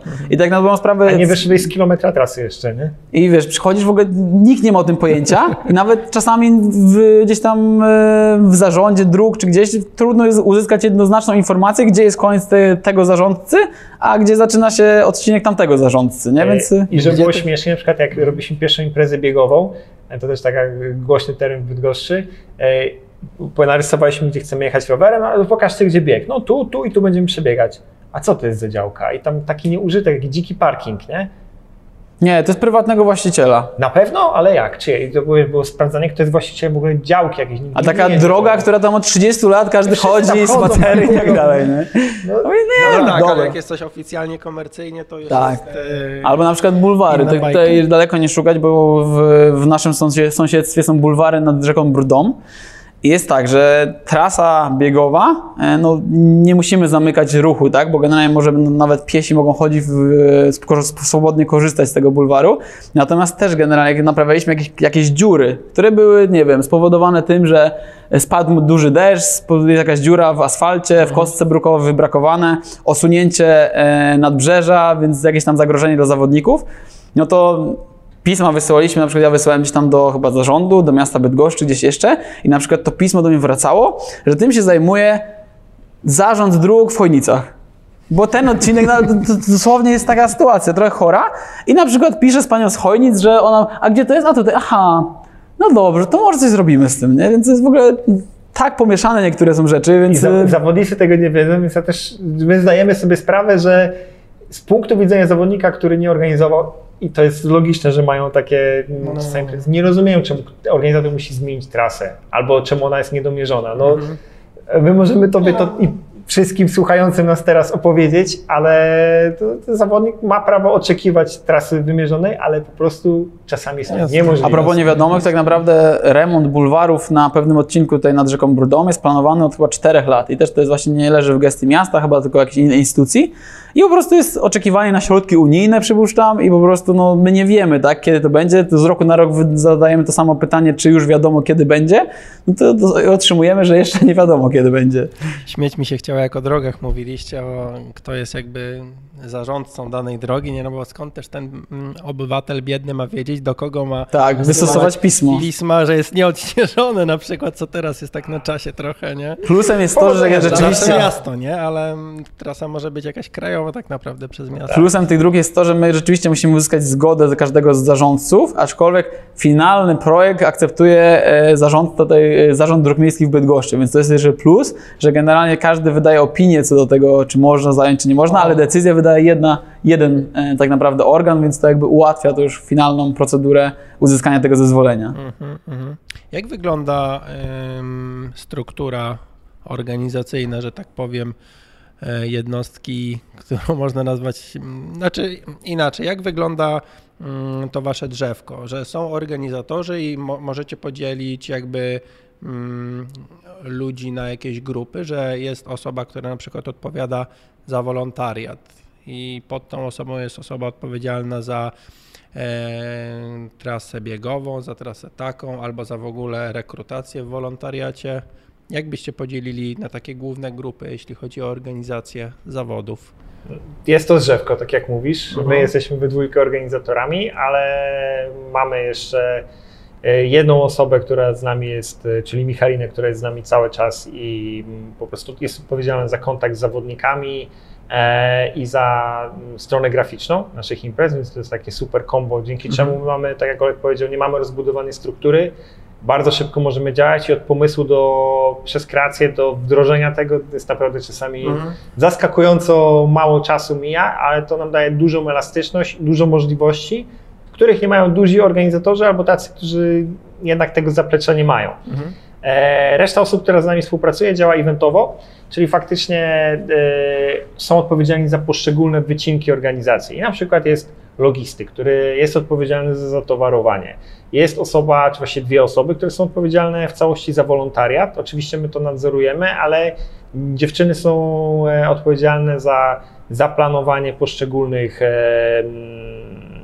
jakby no, pól, w których ten wolontariat się porusza nadzór nad e, rekrutacją i szkoleniami. Mhm. To wszystko razem sobie opracujemy, ale odpowiedzialność i jakby wdrożenie jest po ich stronie. E, no i w ramach takiego wolontariatu, na przykład oprócz dwóch e, kierowników jakby wolontariatu, tak, masz liderów wolontariatu, którzy mhm. są odpowiedzialni za poszczególne odcinki, to są powiedzmy senior wolontariusze, potem mogą być jeszcze jakby kierownicy, taki lider wolontariatu może być odpowiedzialny na przykład za jeden punkt żywieniowy albo za dwa punkty żywieniowe, już załóżmy, poślijmy się tym przykładem, albo na przykład za całą trasę biegową. E, no i są osoby odpowiedzialne za poszczególny odcinek i potem jest wolontariusz, który mhm. na końcu dostaje identyfikator, wie do kogo się zgłosić problemie dotyczącym jego odcinka, mhm. e, wie do kogo zadzwonić, na przykład jak chce zejść, bo musi skorzystać z toalety, mhm. to bardzo niby trywialna rzecz, ale no, kluczowa przy evencie, no, no. który trwa kilka godzin. E, wie, gdzie ma zjeść, o której godzinie, gdzie ma się zgłosić, wie do kogo zadzwonić, jeżeli jest, nie wiem, ktoś zasłabnie, mhm. e, jest też na szkoleniu medycznym, może być kilkukrotnie, żeby się też przeszkolić wie, gdzie zadzwonić, jeżeli nie, coś się stanie na trasie, nie wiem, samochód wyjechał na przykład na trasę rowerową, e, albo jeżeli, nie wiem, zerwie się e, tra, taśma na trasie, no to też wie, do kogo zadzwonić, bo ktoś jest odpowiedzialny za zabezpieczenie trasy. I to powoduje, że y, nie dzwoni się do nas, tylko do osób, Jasne, które jasne, są ale dobra, jest, jest logistyka, jest wolontariat. y, Mamy jeszcze osobę, która jest odpowiedzialna za całe aspekty techniczne, tak nasz przyjaciel Michał, dyrektor techniczny. Tak jest. E, więc on generalnie za, zapewnia nam wdrożenie organizacji ruchu, bo ma doświadczenie właśnie drogowe i rzeczywiście no, to jest osoba, która ma bardzo ważną funkcję na imprezie, no bo jak wiemy, że trasa jest jedną z istotniejszych, jednym z e, istotniejszych elementów całych zawodów, więc o ile e, ta trasa będzie na początku dobrze ukierunkowana, tak, bo to jest kluczowe, żeby dobrze pokierować pierwszych zawodników, a potem już jakoś to się dzieje, no to, to, to potem wiadomo, że to zagryzie, tak, to trasa Tak, będzie już okej. wdrożenie, to czego się nie widzi, to jest czasami kilkadziesiąt osób, które wiesz, i kilkanaście samochodów, które w odpowiednim czasie przez tydzień rozwożą najpierw w odpowiednie miejsca, odpowiedniej ilości, gdzie tydzień, dwa tygodnie i płotki, potem jest rozstawianie tych płotków, potem są pachołki, tak zwane uboty, które oddzielają te trasy e, zawodów, otaśmowanie i tak dalej. Kilkadziesiąt osób, które jest e, wykonawcami tego, co Michał zaplanował, e, uzgodnił i zlecił do realizacji. No i to też jest taki bardzo poważny element. Są sędziowie, kwestie techniczne, na przykład rozstawienie strefy, mm, No stref też zwłaszcza zmian. głównie kwestia bezpieczeństwa, tak? czyli doby- prawidłowe zabezpieczenie tych tras, wyjazdów, wszystkiego, żeby to działało tak, jak ma działać, bo to właśnie mówię, pierwsi zawodnicy są najbardziej istotni, bo jeżeli jeszcze nie ma nikogo na trasie, to każdy kierowca myśli, a jeszcze zdążę i często No, wjeżdżają, bo jeszcze jasne, ostatni, policjant jeszcze kogoś przepuści, bo pan się spieszy, jeszcze pan zdąży. I rzeczywiście potem, jak już machina ruszy, to już jest łatwiej, tak? Ale generalnie na, w pierwszym etapie jest to no, niezwykle ryzykowne. Dobra, a słuchajcie, wymyślicie sobie, domyślam się, że wy robicie research na przykład, jaki chcecie gadżet zrobić, tak? I teraz co dalej, już to logistyka przejmuje jakieś zakupy i tak Nie, dalej? nie, to akurat robimy my i to się opiera na tym, że nie dość, że jakby śledzimy strony, jeździmy na zawody, tak naprawdę największe zawody, nie tylko największe, w ogóle takie, które się nam wydają najciekawsze po całym świecie, e, ale też jeździmy na targi reklamy na przykład, na których możesz wyczaić gadżet, który Coś dopiero nowego. będzie za rok. I, Mhm. Bo nawet jeszcze nie jest produkcja, albo dopiero ktoś szuka ciekawe. dystrybutora. Albo chcemy przełożyć na przykład gadżet, który w ogóle nie jest związany ze sportem, na przykład Tak. na nasze potrzeby, nasze realia sportowe.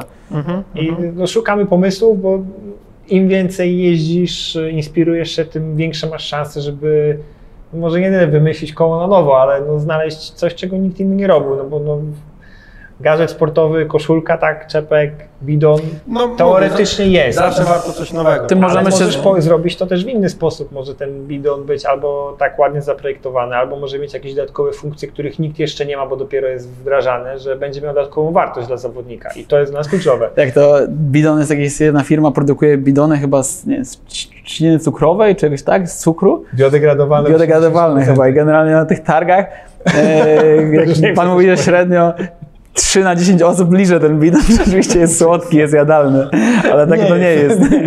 Mieliśmy taki bidon, nie jest To słodki. nie jest jak te talerzyki takie tam z owsa czy z czegoś, takie, które można zjeść po, po skonsumowaniu posiłku i te bidony, pan mówi, że tak na targach średnio co trzecia osoba, tam 3 na 10 musi zawsze polizać, bo jest taki wielka zawieszka, że bidon z cukru biodegradowalny. Tak.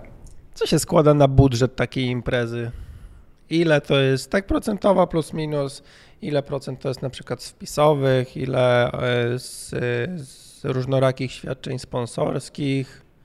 Ile miasto? Czy miasto to jest raczej po stronie drugiej, kosztowej? E, To y, ulubiona odpowiedź na każde pytanie, jak pytasz specjalisty, to zależy. E, Zależy od imprezy, czy ją właśnie robisz w centrum miasta, czy nie. Zależy od tego, czy jest Ale duża, na, czy na mała. naszym przypadku, nie?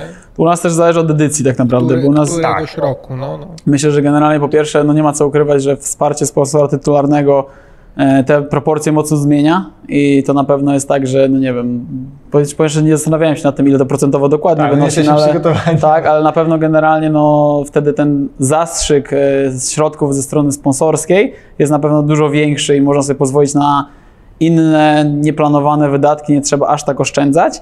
Natomiast w przypadku rozpoczęcia swojej przygody w ogóle z organizacją imprez sportowych, to trzeba chyba raczej w pierwszych latach nastawić się na to, że raczej jeżeli się nie ma tego dobrze zoptymalizowanego i jeżeli się tego nie robi wszystkiego samemu, rzeczywiście my początkowo robiliśmy wszystko samemu, tak? I staraliśmy się... No, No, nie stać nas było po prostu, żeby Tak. zatrudnić specjalistów, więc No, e, i- pierwsze dwa lata, czy trzy nawet, to była impreza, która była na zero praktycznie. No, Tak. Jakby policzyć czas pracy, to my do tego dokładaliśmy, ale byliśmy w takiej sytuacji życiowej i zawodowej, że mogliśmy sobie na to pozwolić i to dało nam możliwość zrobienia imprezy, która jakby to procentuje w tym momencie. Jasne, jasne. Więc to kluczowo i jeżeli wracając do tematu miast e, ogólnie, to my też nie ukrywam, że no, są, mamy wiedzę na ten temat, że są bardzo różne widełki, tak? że dane miasto może doinwestować symboliczną kwotą, nie wiem, 3-5 tysięcy, a w przypadku innych miast, które mają zupełnie inaczej może poukładany budżet promocyjny, może dofinansować taką imprezę kwotą kilkuset tysięcy złotych, tak? Więc e, no, to są kolosalne różnice, ale też nie ma co tego odnosić stricte do e, danego wydarzenia, no bo wiadomo, że dane wydarzenie organizowane przez, nie wiem, organizatorów, organizatorów w małej miejscowości na 100 osób, no nie może do, otrzymać e, takiego dofinansowania jak, nie wiem, Ironman w Gdyni, światowa marka, załóżmy, która generalnie zachęca do uczestnictwa i do przyjazdu do tego miasta bardzo wiele osób. My też jakby staramy się w kontaktach z miastem, jak i każdym innym sponsorem, dosyć jasno i klarownie pokazać, że te pieniądze to nie są pieniądze dla nas, żebyśmy kupili sobie samochód, czy żebyśmy generalnie zrobili coś z tymi pieniędzmi po prostu i żeby to ich nie interesowało, tylko po prostu my staramy się pokazać, jak zostaną te pieniądze od razu wydatkowane, przez co możemy uatrakcyjnić tą imprezę dokładnie, nie wiem, czy właśnie dodatkowym Co te gadżetem. pieniądze zmieniają? Bo my nie ma, nie ma co ukrywać, że generalnie w większości, zwłaszcza na początku naszej przygody ze sponsorami, to zdecydowana większość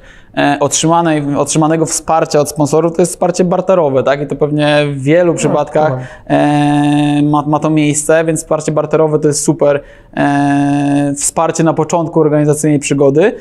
Drugą opcją dla nas, którą często łatwiej nam zachęcić danego sponsora do wejścia do takiego wydarzenia w, w charakterze partnera, to jest y, produkcja wspólnego gadżetu.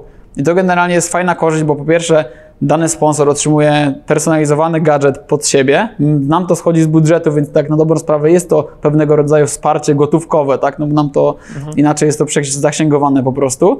E, A ten gadżet rzeczywiście potem mm, pozwala wypromować tego sponsora, jeżeli jest on atrakcyjny, przez dalszy okres czasu, tak? Ludzie korzystają z kubków, bidonów przez kolejne lata. Więc to jest kolejny aspekt. No ale w przypadku takich sponsorów tytularnych, głównych, no to wiadomo, że już e, też chodzi o rozpoznawalność marki, o promowanie, nie stricte o kwestie sprzedażowe akurat w przypadku firmy Enea. E, no ale no są sponsorzy, którzy oczekują nas po prostu rezultatów, tak? Czyli jeżeli promujemy, nie wiem, daną firmę e, producenta pianek pływackich, no to oczekuję, że dzięki wsparciu, którego nam udzielił, no to ta sprzedaż mu skoczy i tak niejednokrotnie się udawało e, działać, bo... bo... Wiesz, bo jeżeli wkładasz X, no to nie, chciałby, nie chciałbyś być mecenasem, tylko działamy w przestrzeni biznesowej No, tak, z, tak, tak, z partnerami, no, no. sponsorami, więc po prostu ta kasa musi się gdzieś tam na końcu Cel zgadzać. wizerunkowy, a cel sprzedażowy. Tak, każdy, każdy cele. ma różne Wiesz, cele. ja ci powiem, że zyskałeś dużo na wizerunku i ci przedstawię jakieś cyfry i logo na tym, to no okej, no dla mnie to ja nie czułbym się fair przedstawiając tylko takie wartości, więc przedstawiamy konkretne dane. Dotarliśmy do takiej ilości osób, wartość tej kampanii jest taka i taka, ale zobacz, ile dzięki temu jeszcze sprzedałeś. I oczywiście część partnerów nam udostępnia te dane, co jest dla nas bardzo wartościowe.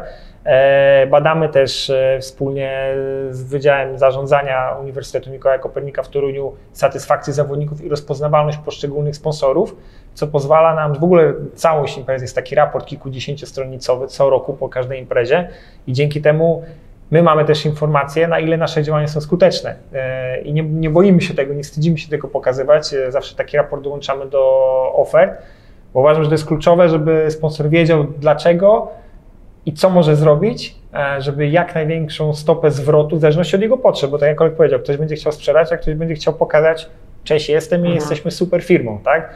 Każdy, każdy ma inne potrzeby i my mamy ofertę, ale ta oferta zawsze jest dopasowywana do potrzeb, po rozmowie, po spotkaniu często, mm, na przykład mm, przez internet, bo teraz nie można osobiście, ale tak, ona jest personalizowana, bo tylko wtedy my mamy pewność, że dajemy to, czego ludzie od nas by oczekiwali. No i to gwarantuje też, że większość sponsorów jest z nami no, od początku albo było jakieś naprawdę tych kluczowych sponsorach kosmetyczne zmiany. To, co powiedziałeś na początku, że to, że marka NA jest z nami 3, właśnie teraz 4 lata, to też jest ten klucz. No my staramy się wykorzystywać potencjał właśnie NA w naszej imprezie i od początku szukamy takich ścieżek, żeby jak najwięcej ugryźć dla zawodników, no bo mhm. to wsparcie zapewnia nam możliwość na przykład udrożnienia, usprawnienia komunikacji na imprezie, bo pojawiły się parę lat temu te konstrukcje, kładki. To jest gigantyczny koszt, gigantyczny czas, żeby to złożyć, rozłożyć, ponad 10 dni, cała trwa produkcja i złożenie mhm. tego no ale to powoduje, że no, zupełnie się inaczej poruszasz po imprezie. Możesz chodzić, mhm. tak, po prostu. No, Nie musisz stać w kolejkach, wiesz, na tych śluzach, tak. Mhm. To kosztuje, ale dzięki konkretnemu wsparciu jesteśmy w stanie to zrobić. E, zapytam jeszcze raz, e, ale inaczej. Czy na budżet imprezy bardziej składają się sponsorzy, biorąc ich wszystkich w jedno, y, do jednego gara, czy zawodnicy? Myślę, że raczej zawodnicy, tak? ale no, u nas generalnie tak mimo wszystko raczej zawodnicy tak naprawdę, no bo to jest e, skala imprezy powoduje to, że możemy sobie pozwolić na to, ale też siłą rzeczy, jeżeli mamy naprawdę, no, wpisowo u nas się zaczyna od 99 zł, a tak na dobrą sprawę nas y, często koszt wyprodukowania pakietu startowego wynosi więcej, bo musimy zrobić koszulkę, kubek, czapkę, coś tam jeszcze, pomiar czasu, jakbyśmy sobie zliczyli wszystko, zabezpieczenie medyczne, to się może okazać, że te 99 zł nie pokrywa. Oczywiście to jest najniższa opłata, są opłaty, które są zdecydowanie wyższe, tak? Już im dalej się zapisujesz bliżej terminu imprezy. Więc to jest tak zaplanowane, żeby oczywiście tam starczyło na wszystko. Oczywiście też planujemy budżet w oparciu na to, o to, jaki mamy tak naprawdę de facto środki do wydania. Ale no mimo wszystko przy tej skali imprezy, którą my mamy, to na pewno więcej no, wpływu jest generalnie z tytułu uczestnictwa w zawodach, aniżeli wpływu ze sponsorów. E, natomiast no, w przypadku złotego strzału na przykład przy małej imprezie, no to na pewno będzie to in, inny, inny no, procentowy na, na, udział. W waszym przypadku. No, u nas zawodnicy tak, no, płacą za swój udział faktycznie i ja to tak jak mówię, dlatego powiedziałem, to zależy, bo są mhm. małe imprezy, które potrafią mieć bardzo duże wsparcie, bo na przykład generują duże zainteresowanie nie wiem, medialne, tak? I opłaca się sponsorowi wykupić, mhm. być sponsorem wydarzenia, bo dzięki temu jest przez godzinę. U nas rzeczywiście tak jest, no są zupełnie inne imprezy, tak? Bo są na przykład imprezy, które w ogóle nie mają wpisowego, jakieś mistrzowskie, tak na dobrą sprawę i wtedy rzeczywiście ten budżet jest inaczej kształtuje. Jasne, jasne. Nie no, wszystko jakby na, na, na, na waszym przykładzie. E, dobra, kończmy, bo jest już późno. Ale na koniec tak, ale fa fajne rzeczy, bardzo dużo takich drobnych, e, drobnych e, rzeczy fajnych usłyszałem, o których jakby totalnie nie miałem pojęcia e, i myślę, że wiele osób y, to może zaciekawić COVID. E, nie odbyło się to nie jest śmieszne. Bydgoszcz Triathlon rok temu. Czy u Was podjęcie jakiejś decyzji to było tak, że jest taka sytuacja, podejmujemy tak, za miesiąc sytuacja się zmienia, podejmujemy inaczej? Ja przyznam szczerze, nie śledziłem e, jak to wyglądało. Jedyne co śledziłem, no to komunikaty mailowe, które były bardzo rzadkie i konkretne, że co jakby coś zostało postanowione. E, jak to u Was wyglądało to zarządzanie kryzysowe? Czy tak raczej dryfowaliście, myśleliście, czy no przecież to, wiesz, jak, jak tak. powiemy, no wiadomo, że mieliśmy wszystko idealnie zaplanowane. Tak. Każdy by tak powiedział, a nikt nie był gotowy na taką sytuację. Mhm. Jak dowiedzieliśmy się, że tango down, krótko mhm. mówiąc, w marcu, no to usiedliśmy i no wiadomo, zupełnie inna atmosfera niż teraz. Siedzimy sobie rok później i jakby skala jest dużo większa, ale wszyscy się przyzwyczailiśmy do tej sytuacji. No tak, no, Rok temu nie wiedzieliśmy, tak. czym to się je, ile to potrwa. Nasza wersja była taka, że no spokojnie zawody się odbędą, ale bo to lipiec dopiero. Tak. Tak, my wracaliśmy właśnie z obozu jakiegoś, rzeczywiście dochodziły do nas sygnały, że gdzieś tam już za granicą coś się dzieje, że wtedy były jeszcze Włochy, Hiszpania, pomału zaczynało tak. coś tam ruszać, covidowo. Ale no, w naszej ocenie to w ogóle jeszcze nie było zagrożenia wtedy. To rzeczywiście mm. potem tak nagle 2-3 tygodnie później się okazało, że oj, nie jest dobrze. Nie? I rzeczywiście to możemy teraz na spokojnie, na chłodno o tym rozmawiać, ale wtedy no oczywiście byliśmy mega spanikowani, to tam też jakby no, między organizatorami też jakieś tam nastąpiło poruszenie, że w ogóle co robić. Mieliśmy imprezę powiedzmy w lipcu, więc to mieliśmy ten komfort, że mogliśmy posiłkować się tym, co zrobią inni organizatorzy, ewentualnie posiłkować się reakcjami osób, jakie zareagują na ewentualnie przesunięcie imprezy, odwołanie tej imprezy. Oczywiście w pierwszej kolejności zaczęliśmy mm, to, co było możliwe, no to produkować e, bez daty, no bo to jest takie kluczowe na imprezie, że no wyprodukujemy medale za x tysięcy złotych, e, które będą z datą. No albo jest, czepki na przykład. Albo czepki, czepki. sprowadzasz z Malezji i one, proces zakupowy trwa pół roku. Tak, więc generalnie Więc są takie problemy. Więc... w lutym i to jedyne co to dało się szybko, wiesz, niewielkim kosztem zmienić. Są takie rzeczy, które mogliśmy, że tak powiem, ograniczyć może wydatkowanie tych środków, albo generalnie coś wstrzymać, albo produkować po prostu bez daty, żeby się zabezpieczyć na wypadek przesunięcia imprezy bądź jej odwołania. No i rzeczywiście w, w marcu podjęliśmy chyba decyzję, że taki ostateczny termin to chyba był tam maj chyba, i że my, Znaczy, dla nas taki wewnętrzny tak. to jest to końcówka kwietnia, żebyśmy podejmować decyzję, no bo ta, nie możemy podjąć decyzji na dwa tygodnie przed imprezą, bo wiadomo, że po pierwsze nie będziemy w stanie jej zorganizować, bo to jest za krótki okres, uzyskać wszystkich właśnie pozwoleń, zezwoleń, e, wszystkich tego typu rzeczy, a przede wszystkim no, byłoby to nie w porządku wobec samych zawodników, którym, którym poinformujemy, że ok, impreza się odbędzie za dwa tygodnie, bądź impreza się nie odbędzie za dwa tygodnie, No, wiadomo, każdy musi poplanować wszystko. Wtedy rozpisaliśmy sobie zgodnie ze stanem wiedzy kilka wariantów e, i przechodziliśmy do kolejnych wariantów i dopiero właśnie pod koniec maja chyba tak podjęliśmy decyzję i też staraliśmy się, no umówię się, my mo- mogliśmy się poruszać tylko na podstawie oficjalnie dostępnych danych i zawsze staramy się poruszać i podejmować decyzje na podstawie danych, no bo inaczej to jest panika, więc lepiej się wstrzymać tydzień i, i podjąć dobrą decyzję, nawet jeżeli ona będzie zła, ale będzie dobra, bo, no bo przemyślałeś ją dobrze, tak, a nie, nie z gorącą głową. No i tak za, po konsultacjach też i ze sponsorami, partnerami zapadła decyzja, że imprezę przesuwamy na przyszły rok, ale też Był wariant generalnie też e, przy zrobieniu imprezy we wrześniu, aczkolwiek też w kontekście współpracy z głównymi partnerami ustaliliśmy, że mimo wszystko, bo teraz, jak ja powiem, ludzie przychodzą do porządku dziennego z COVID-em, tak, że no jest, to się dzieje, raczej każdy zachorował, bądź przechorował, bądź jeszcze przechoruje, albo będzie szczepiony, ale wtedy to było tak, że nie wiadomo czym to się je, więc też wizerunkowo w kontekście organizacji imprezy i ryzyka pod kątem sponsoringowym dla chociaż naszego partnera Enea, miasta Bydgoszczy, no stwierdziliśmy, że jednak nie warto ryzykować, ze względu bezpieczeństwa chcemy tę imprezę przełożyć, e, co spotkało się tak naprawdę raczej ze zrozumieniem zawodników i to możemy złożyć ukłony wśród, dla naszych klientów, zawodników, uczestników naszej imprezy, bo Naprawdę jest to najłagodniejszy wymiar kary e, dla nas, że tak powiem, że nie zor- zorganizowaliśmy tej imprezy. Zarówno no, ukłony dla zawodników, jak i dla sponsorów, którzy e, zrozumieli tą sytuację nietypową. To jest też timing komunikacji ważny. Jakbyście wyskoczyli w marcu z takim komunikatem, no to e, no, panikują, nie? Tak, tak, no, tak, tak, tak, staraliśmy się robić, czyli informować, że też mieliśmy napływ coraz więcej wiadomości, maili, co robić, jak robić, co, czy robicie, czy nie robicie, ale my tak na dobrą sprawę staraliśmy się odpo- odpowiadać na bieżąco, no ale sami nie wiedzieliśmy, tak, czekaliśmy na jakiś oficjalny komunikat, tak samo jak i teraz, tak, na dzień dzisiejszy nie możemy zorganizować imprezy, no ale liczymy na to, że wszystko się uda i no, żyjemy w nadziei, że wszystko będzie ok, tak. Prawda jest taka, że wiesz, no w maju to już była taka dosyć duża presja od zawodników, no bo pytali, no kurde, odbędzie się czy nie odbędzie, tak? No Jest tak. półtora miesiąca do zawodów, no i to już to się zbiegało z tym terminem, który sobie wyznaczyliśmy, już wiedzieliśmy, tak? Że po prostu to jest ten moment, w którym musimy podjąć decyzję, no i faktycznie ją podjęliśmy.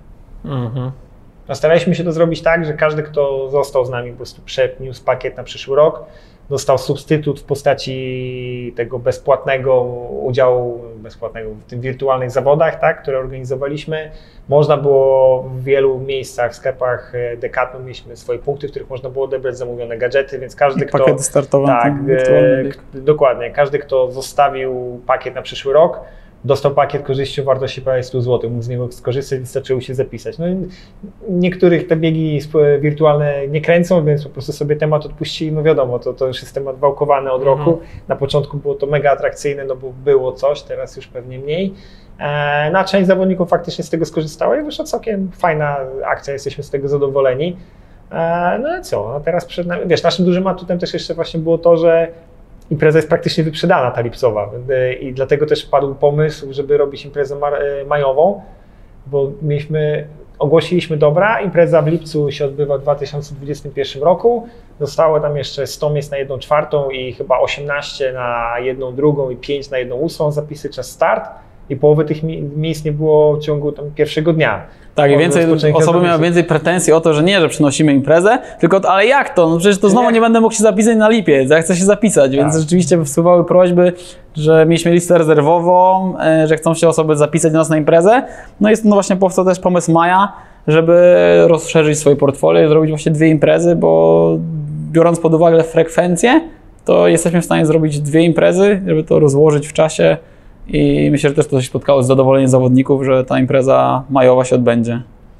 spotka się z zadowoleniem, jak obydwie edycje się odbędą zgodnie z planem, za co trzymajmy kciuki, e, no bo jesteśmy w trochę podobnej sytuacji jak w zeszłym roku, z tym, że teraz wiemy, jakie jest ryzyko, no bo No tak, tak, tak, tak, tak, wiemy, że mogą się imprezy nie odbyć, aczkolwiek no, trzymamy kciuki, żeby jednak wszystko poszło ku lepszemu.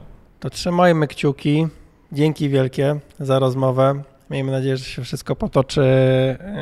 E, Takie jest hasło już wyświechtane, że, aby, że, że wszystko wróci do normalności, nie? E, Bo mamy pytanie, cel. Czym, czym, Tak. Zorganizować imprezy. Wiesz, z naszego punktu widzenia ważne jest to, że e, no, zawodnicy, dla zawodnika to jest start e, za powiedzmy pół roku, ale dla nas no, to już musimy no traktować wiadomo, jako że pracę. organizacyjnie to jest wszystko. To jest du- 9 duże miesięcy ciężkiej nie? pracy i w Mhm. pewnym momencie musisz po prostu zamówić te czepki, zamówić te Mhm. medale, zrobić projekt zmiany organizacji ruchu i to są kolejne inwestycje, Mhm. które po prostu musimy te Jasne, koszty ponosić, jasne. żeby być gotowym, kiedy będzie tam możliwość organizacji imprezy. Więc no robimy, no bo Mhm. nie będziemy siedzieć z założonymi rękami, chcemy zrobić tę imprezę, chcemy się z wami spotkać. Ale, ale w ogóle po, podobała mi się odpowiedź, takie metodyczne podejście. Mówi, że były różne e, schematy jakby rozpisane, co się może wydarzyć i co robimy w związku z tym, co się wydarzy. Nie? Jakby te, Parę sytuacji nas zaskoczyło, ale ten czarny scenariusz, który był, myśleliśmy, że on się nie wydarzy, że wiesz, w ogóle nic nie będzie można robić. A się Mhm. okazuje, że no, z małą przerwą, bo na przykład we wrześniu robiliśmy Mistrzostwa Polski w półmaratonie i imprezę na 2,5 tysiąca osób, ale też wymyśliliśmy taką formułę, w której można było zrobić zawody biegowe, które się odbywały 3 dni.